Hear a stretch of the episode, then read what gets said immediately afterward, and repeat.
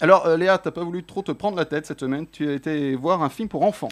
Oui, alors malheureusement maintenant je me prends la tête pour essayer de comprendre à quel moment euh, le cinéma jeune public est tombé bien bas. Et puis je me suis rappelé qu'en 98 on avait déjà eu un Docteur Dolittle bien pourri avec Eddie Murphy. Donc là, tu es allé voir Dr. Dolittle bien pourri avec Robert Downey Jr. voilà.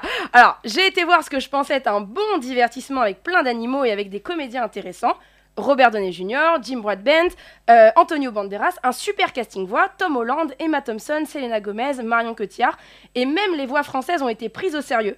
Pas de footballeurs, pas de youtubeurs, chanteurs, humoristes, non, que des superstars du doublage, Donald Renew, David Kruger, Damien Boisseau, Emmanuel Curtil ou encore Patrick Poivet. Donc le casting ne fait pas tout. Alors, de quoi ça parle? Alors, ça parle du docteur Doolittle qui s'est enfermé dans sa propriété avec sa famille composée de girafes, de singes, de rongeurs, d'un chien, d'un ours polaire et j'en passe.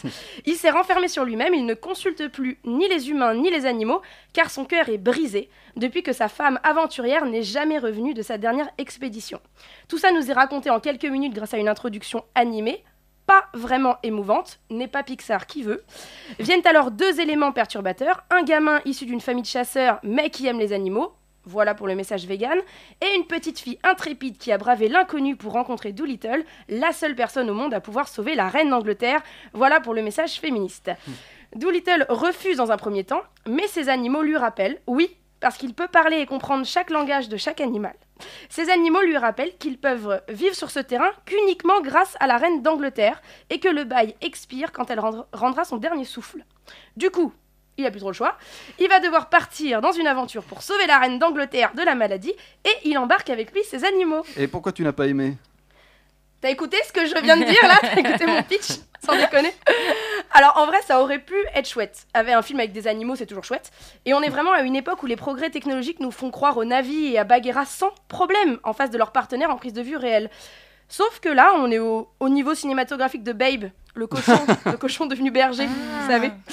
Aussi, le côté aventure aurait pu être un excellent moyen pour parler du deuil aux enfants de manière un petit peu légère et d'amener la possibilité d'amis qui ne soient pas forcément humains, qui soient euh, animaux ou imaginaires, pour qu'ils se sentent pas seuls, quoi. Mais Mais voilà, c'est naze. c'est naze, c'est long, c'est vraiment pas ambitieux. Euh, L'âme de ce film s'est perdue entre le tournage, le retournage, avec un montage raboté de tous les côtés et un Robert Downey Jr. à côté de la plaque.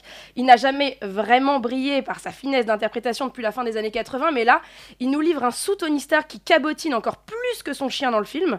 Interprété par Tom Holland, dont la voix juvénile ne colle pas du tout à ce vieux toutou grisonnant. Et en plus, le climax est d'une débilité, mais vraiment d'une débilité déconcertante. Je voudrais pas trop vous spoiler en même temps. Est-ce que vraiment vous allez voir le film après cette critique? Le climax implique un dragon, son anus et des douleurs intestinales. Voilà, je vous laisse avec ça. Je m'en vais me gaver de films qui ne prennent pas les gamins pour des idiots. ah, c'est ton conseil, Léa? Oui, parce que leurs parents leur ont montré les Goonies, Maman j'ai raté l'avion, Jumanji, Chérie j'ai rétréci les gosses et les Harry Potter. Parce qu'ils ont découvert le cinéma avec les productions Marvel et avec Ready Player One. Ils sont un tout petit peu plus exigeants que Dr. Dolittle et ils ont bien raison. Alors il va falloir faire mieux que ça. Merci. Merci.